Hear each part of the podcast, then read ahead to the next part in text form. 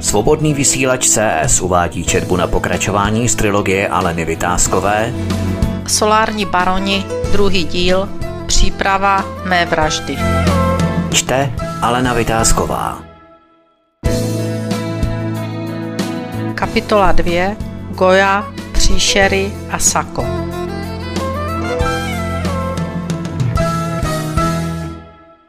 Kamila odmítala účast na nic neříkajících poradách, konferencích a jednáních. Považovala to za ztrátu času. Tam, kde byla účast úřadu nutná, z větší části posílala své podřízené. Byla však nic neříkající jednání, která se úplně netýkala činnosti úřadu, ale energetiky, kde bylo žádoucí, aby se zúčastnila. Bylo to i jednání, kde si přál inteligentní a obratný politik Pavel, kterého jako jednoho z mála uznávala a ve své podstatě měla i ráda, aby se inkriminovaného jednání zúčastnila. Hned po příchodu do rezidence zjistila, že se jednání účastní asi 20 osob, z nich některými opovrhovala. Byl mezi nimi i Sako, který si získal svoji přezdívku díky privatizaci nějaké společnosti, kterou pomohl privatizovat pochopitelně nezadarmo, ale za Sako. Politik, který se držel zuby nechty politických pozic a bylo mu jedno, v jaké profesi. Bohužel si sedl vedle Kamily, přemohla se, podala mu s úsměvem nebo ušklepkem ruku. Věděla, že tito intelektuálové jsou schopni ženě podat ruku první, protože si myslí, že je to tak správně, že jsou důležitější. Pravidla slušného chování jim jsou zcela cizí. Někteří z nich je považují stále ještě za buržázní výdobytek, protože si neuvědomili, že se změnil politický systém. Pavel zahájil jednání a v Kamile hrklo – Jednání probíhalo v angličtině. To, že měl excelentní angličtinu, všichni věděli. To, že jednání bude bez tlumočníka, tak to část přísedících ohromilo a část zcela ochromilo. Mezi ochromenými byl Sako, mezi ohromenými byla Kamila. Angličtina jí šla jako psovi pastva. Nakonec se jí ulevilo, protože tušila, že nebude mít možnost cokoliv říct, přestože se snažila zachytit alespoň nějaká slovíčka a domýšlet význam slov, kterým nerozuměla. Bylo to namáhavé a po chvíli se dostala do polosnění s otevřenýma očima, což vypadalo, jakože soustředěně a napjatě poslouchá. To již v té chvíli byla ponořena do nedávné minulosti. Báječná dovolená, kterou trávila se svými nejbližšími přáteli, Měla spojený a milý úsměv ve tváři. Báječná dovolená, kterou trávila se svými nejlepšími přáteli, měla spokojený a milý úsměv ve tváři.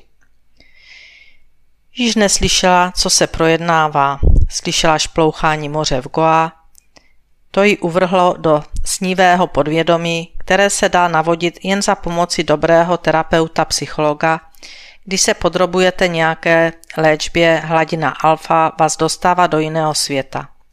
To se stalo Kamile. Těžko říct, zda poprvé, zrovna na této poradě.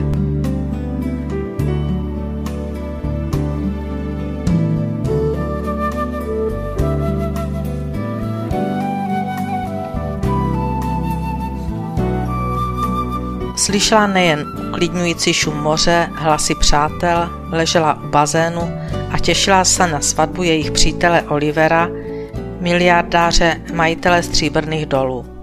Bral si krásnou a populární herečku, úspěšnou Bollywoodu. S kamarádkami a kamarády byli na svatbu pozváni. Trvala šest dnů a byl to neskutečný zážitek. V průběhu svatby a celé akce šli z šoku do šoku. Hráli golf, jámka číslo 4 je mimo provoz. Obstoupená security. Nejdříve píchnutí u srdce, že se stalo nějaké neštěstí. Nedej bože něco horšího. Důvod byl jednodušší.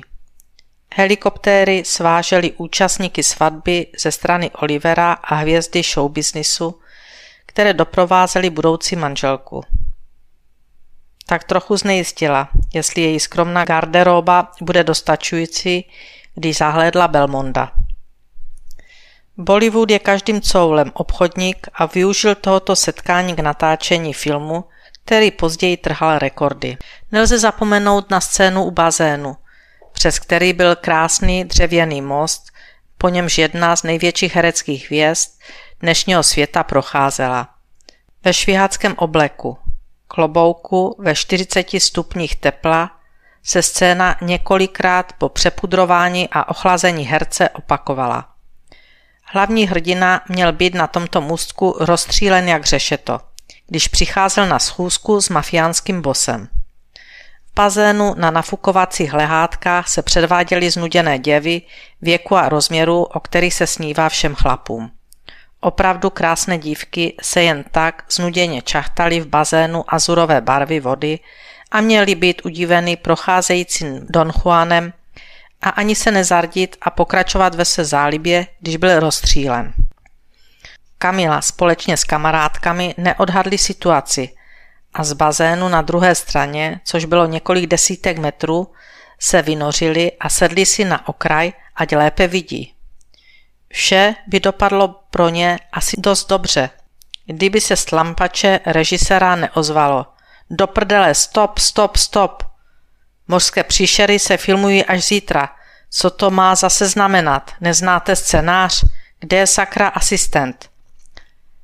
Řval vsteky bez sebe režisér, práskl megafonem, kopl do židličky, až slunečník, pod kterým seděl, odletěl do bazénu a na foukaně, jak to hvězdy dělají, odešel z placu.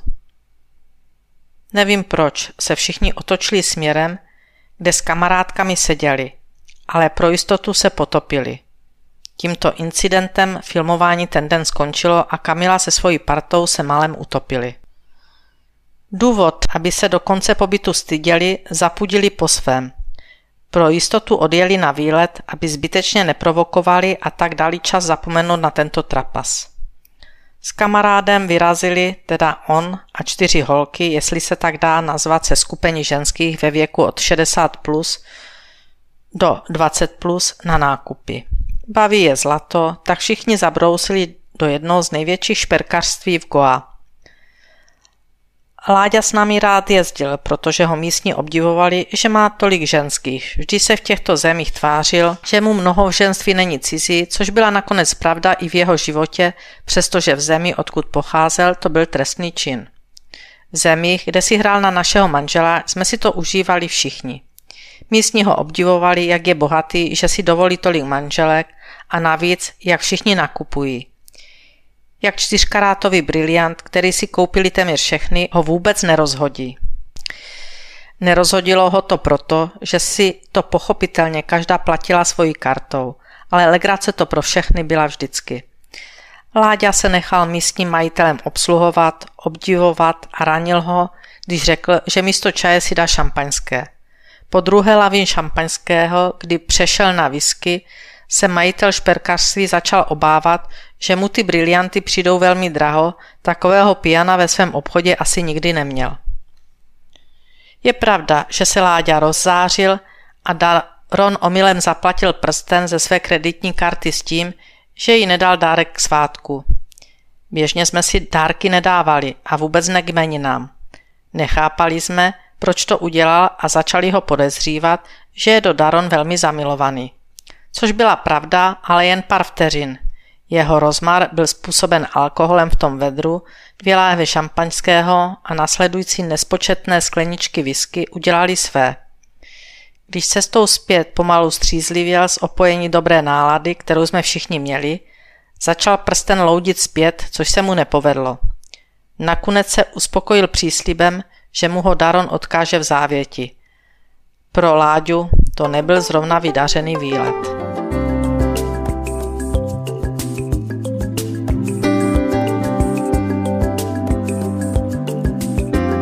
Další den u bazénu v tom 40 stupňovém vedru po nafilmování další scény se konala diskotéka.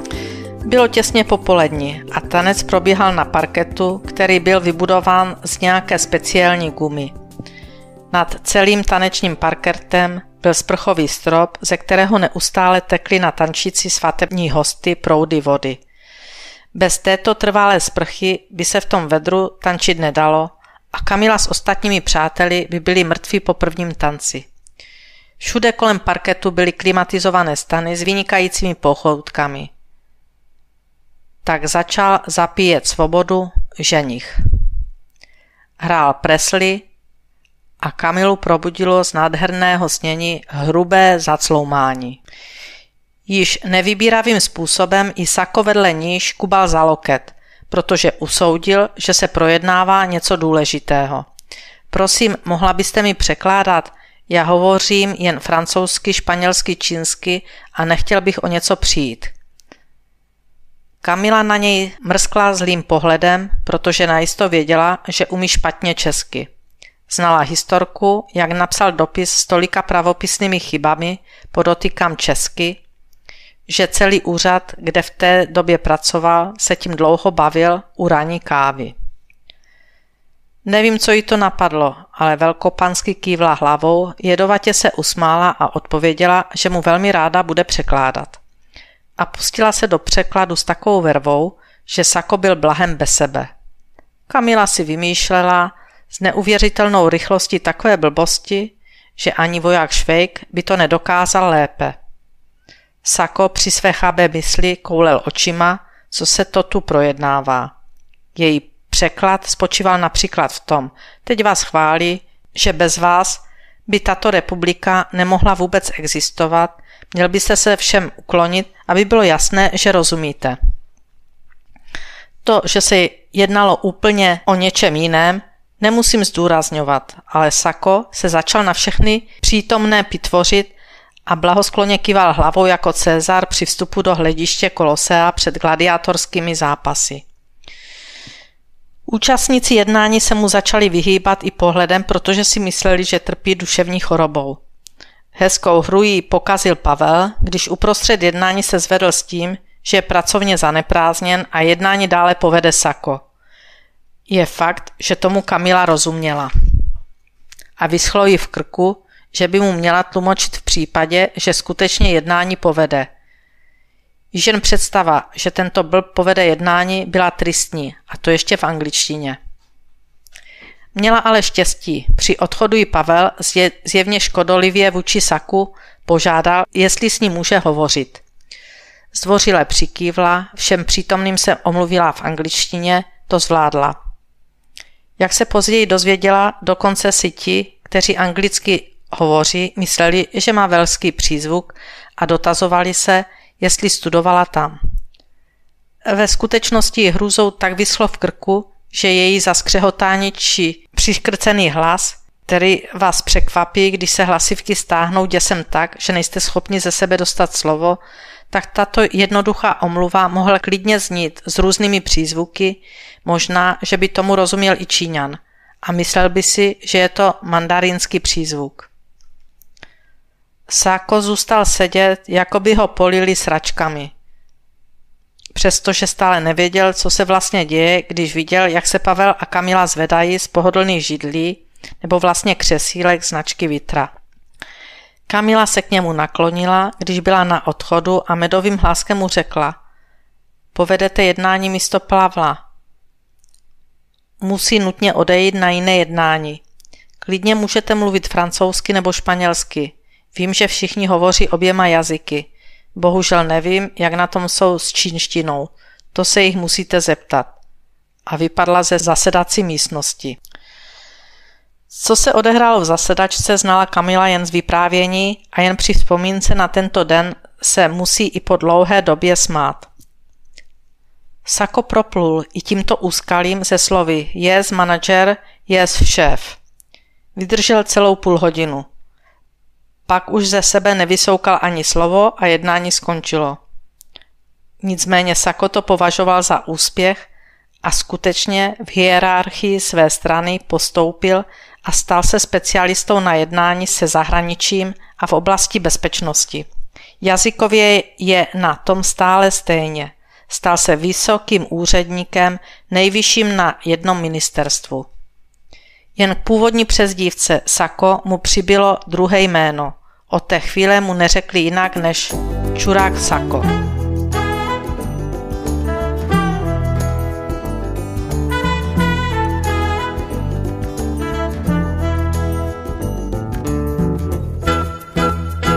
Zatímco Kamila na této poradě byla ponořena do vzpomínek na krásnou dovolenou, odehrávalo se v tuto dobu téměř na stejném místě zasedání NVO. Náhoda, která je spojena s osudem, nebo je vesmír nevyspytatelný. Alice, Norbert a Nora seděli v hotelu Intercontinental v Goa na ročním zasedání NVO. Jejich technici zabezpečili zasedací místnost po všech stránkách – Roční setkání v těchto místech bylo také trochu odpočinkem pro všechny účastníky. Ubytování byly ve vilkách, jež patřili k hotelu a byly velmi luxusně vybavené, včetně komorníků, kteří se o každého účastníka jednání starali individuálně.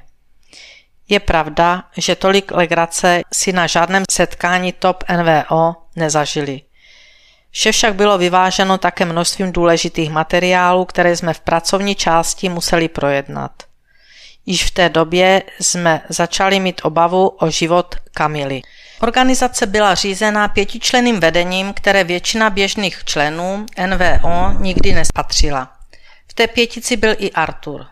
Další součástí řízení bylo TOP NVO, což bylo dalších 17 členů, kteří s řízením organizace vytvářeli 22 členy řídící výbor. Byla to absolutní špička. Po mnoha letech jsem se do top dostala také. Byla tam i Nora. Norbert byl v řízení organizace. V Goa byli další vybraní členové, ale rozhodně se nezúčastňovali jednání TOP NVO. Nepřišli do styku ani s vedením organizace. Jednotlivá jednání byla přísně oddělena a nikoho nenapadlo se zajímat, co který stupeň řízení projednával či jaké má informace. Všichni věděli, že informace, které ke své práci potřebují, dostanou a to v požadované formě, čase a rozsahu. Top NVO seděli v útulné zasedací místnosti největší z vil patřících do komplexu hotelu Goa Imperial. Artur řídil zasedání a jednotliví členové předkládali zprávy. Na pořadu bylo jednání kolem energetické bezpečnosti a zneužití systému energetiky v sofistikovaném politickém boji a možném způsobení stavu srovnatelného s válkou. Blackout byl dopodrobná znám a jeho dopady vedle rozsahu a délky výpadku byly stejnou hrozbou jako válka. Stejně tak to bylo s dopadem teroristického útoku na jaderné elektrárny. Může vést různými způsoby a energetika patřila k jednomu ze sofistikovaných válečných konfliktů, které svět mohou potkat již zítra. Dalším problémem byly vysoké dotace z veřejných financí právě do pruce se rozvíjejícího energetického biznisu, které v některých případech směřovaly k financování světového terorismu. Nevyčíslitelné finance pluly prostřednictvím právě těchto nových technologií do míst, kde ohrožovaly světové demokratické zřízení. Pro NVO to byl jeden z nových zásadních úkolů, jak celý systém dopodrobna rozkryt a zabránit tokům peněz k těmto strukturám. Věděli, jaká hodinářská práce je čeká. Všichni věděli, že musí odkryt systém financování a pak financování terorismu zabránit. Jiný způsob boje nepovede k vítězství. Norbert představil situaci v Praze a prezentoval část materiálu, které jsme získali v posledních týdnech. Centrála byla informována i z jiných zdrojů a naše informace jen potvrzovaly tristní situaci. Artur pustil dobře slyšitelné odposlechy a to i s obrazem. Alice a ostatní účastníci TOP NVO sledovali děj bez hlesu. Sestři záznamu obrazového i zvukového, nejen z hospody v Olomouci, byl doprovázen vysvětlivkami, kdo je kdo. V průběhu výkladu je zvykem, že všichni mlčí a otázky jsou až po ukončení části prezentace. Norbert pokračoval v prezentaci. Poté se rozvinula diskuze a zasedání bylo ukončeno. Alice, Norbert a Arthur seděli večer po jednání ve vile u Artura a popíjeli víno. Rozebírali situaci kolem Kamily. Bylo jim jasné, že jí jde o život. Všechny indicie, které máme k dispozici, nasvědčují tomu, že se připravuje vražda Kamily. Pokračoval Artur v soukromém hodnocení dnešního jednání TOP NVO. Zítra vám předložím další důkazy, že Kamilu chtějí zavraždit, dodal Norbert. Alice se stísněně zeptala, jestli jim mohou nějak pomoci. Myslím, že musíme, ušklíbil se Artur. Takovou grimasu dělal vždy, když si nebyl jistý výsledkem. Alice pokračovala v hodnocení situace. Myslím, že ji budou chtít jen zastrašit a ona to vzdá a bude po vraždě. Prostě odejde z úřadu. A tím bude klid, alespoň pro ní. Tak to určitě nebude, však ji znáš. Osobně ji neznám, jen ze svodek. Tak to ti musí stačit. Je tvrdohlavá a nějaké zastrašování je pro ní jen přiléváním benzínu do ohně. Bude to těžké jí pomoci. Myslím, že je to nemožné. Ale ochránit ji snad můžeme. Musíme se o to alespoň pokusit. Artur se začal zajímat o to, zda a jak známe Noru. Vnímala jsem to, že se do ní opravdu zamiloval a bude chtít zjistit náš názor na ní. Noriku jsem nemusela vychvalovat, byla to bezvadná, chytrá, hezká ženská. Já jsem jí měla ráda a vůbec jsem to nezastírala. Pěla jsem odu na její oslavu a ani jsem si nevšimla, že Norbert a Artur mě nechávají vyprávět spoustu zážitků, které nás s Norou spojovaly. A víš, kdo je? Jo, vím, ze světa. Tak jsme se vždy bavili v NVO. Nikdy jsme jako členové nepátrali po tom, odkud kdo je, pokud to sám nevyprávěl. Většinou, nebo téměř nikdy, to nikdo sám nevyprávěl. Jo, samozřejmě, že vím. Je to američanka a mluví perfektně česky, což mi dělá radost, protože spolu hovoříme česky.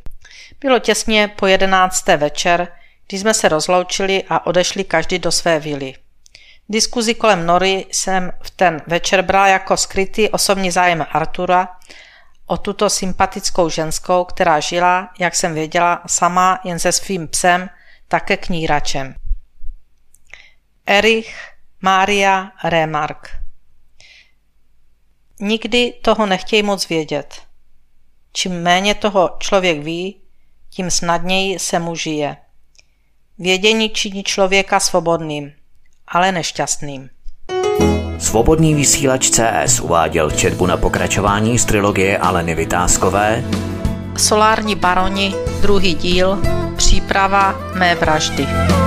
Četla Alena Vytázková.